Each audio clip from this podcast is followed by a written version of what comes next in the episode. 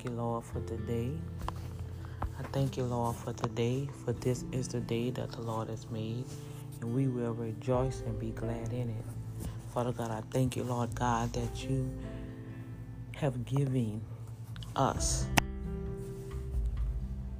the path to come boldly to the throne of grace to obtain mercy in the time of need. Father God, we bless your name, we worship you, we adore you, Father. We appreciate you. I appreciate you for waking us up this morning, starting us on our way. Thank you, Father, that we have eyes to see, and we want to have spiritual eyes to see what you want us to see today. Lord, give us spiritual ears so we can hear what you want us to hear today. Father, give us the words to speak when we come into contact to deal with our daily lives, to make wise decisions, to choose to do good and not evil in the midst of adversity. Father, give us that unction of the Holy Spirit We rely on you, oh Father. It's imperative, it's a must that we rely on you, Father. We need you, Father. I need you, Father. So we know that you are our shepherd. We shall not want for nothing. We shall not want for nothing.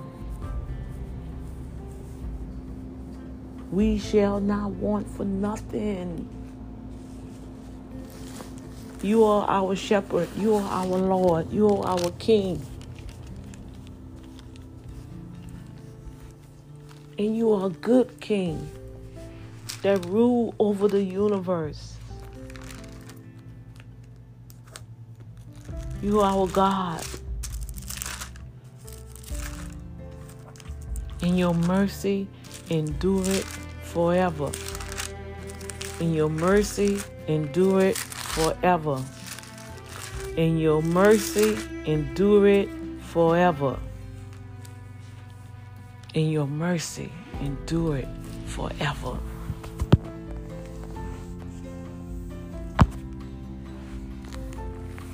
And because of that, we stand on Psalms 23. The Lord is my shepherd, I shall not want. He maketh me lie down in green pastures. He leadeth me beside the still waters. He restore my soul. He leadeth me in the paths of righteousness for his name's sake. And they have an S on that paths. Yea, though I walk through the valley of the shadow of death, I will fear no evil, for thou art with me. Thy rod and thy staff, thy comfort me. Thou preparest a table before me in the presence of mine enemies. Thou anointest my head with oil, my cup runneth over. Surely goodness and mercy shall follow me all the days of my life, and I will dwell in the house of the Lord forever. Now from the Amplified. The Lord is my shepherd to feed, guide, and shield me. I shall not lack. He makes me lie down in fresh, tender, green pastures. He leads me beside the still and restful waters. He refreshes and restores my soul, myself. He leads me in the paths of righteousness, uprightness, and right standing with Him, not for my earning it, but for His name's sake. Yes, though I walk through the deep, sunless valley of the shadow of death, I will fear or dread no evil, for you are with me. Your rod to protect and your staff to guide. Thy comfort me. You prepare a table before me in the presence of my enemies. You anoint my head with oil. My brimming cup runs over. That means whatever God is doing is running over. Surely, or only goodness, mercy, and unfailing love shall follow me all the days of my life.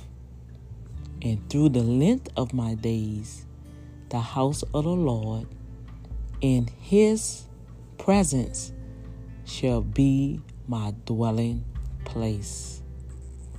They have some reference scriptures. You guys can go and meditate on these scriptures throughout the day. Revelation 7 17. I have Psalms 18. And of course, we just read from Psalms 23.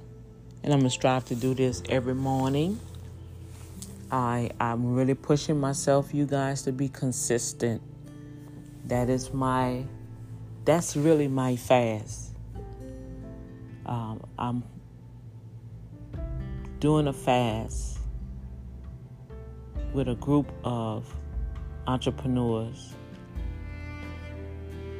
And really, it should be a fast to commune with God. But then we ask Father, okay, while I'm on this fast, what is the things that I need to change? Because remember, fasting is not, you know, hearing from God or doing God a favor, which you will be hearing from God, but fasting is for you. Fasting is for me. Not only to put the flesh underneath subjection, but let's be honest through our fast, not just to puff around and say, Well, I didn't eat, girl, I'm on a fast. And what you fasting for? oh girl, I'm just trying to get close to God. That's all. I'm just I'm not gonna eat no salads. I'm not gonna eat no food. Man, I'm gonna just eat salads. I'm gonna just drink water. You know, I'm just do my little 14 days and you know.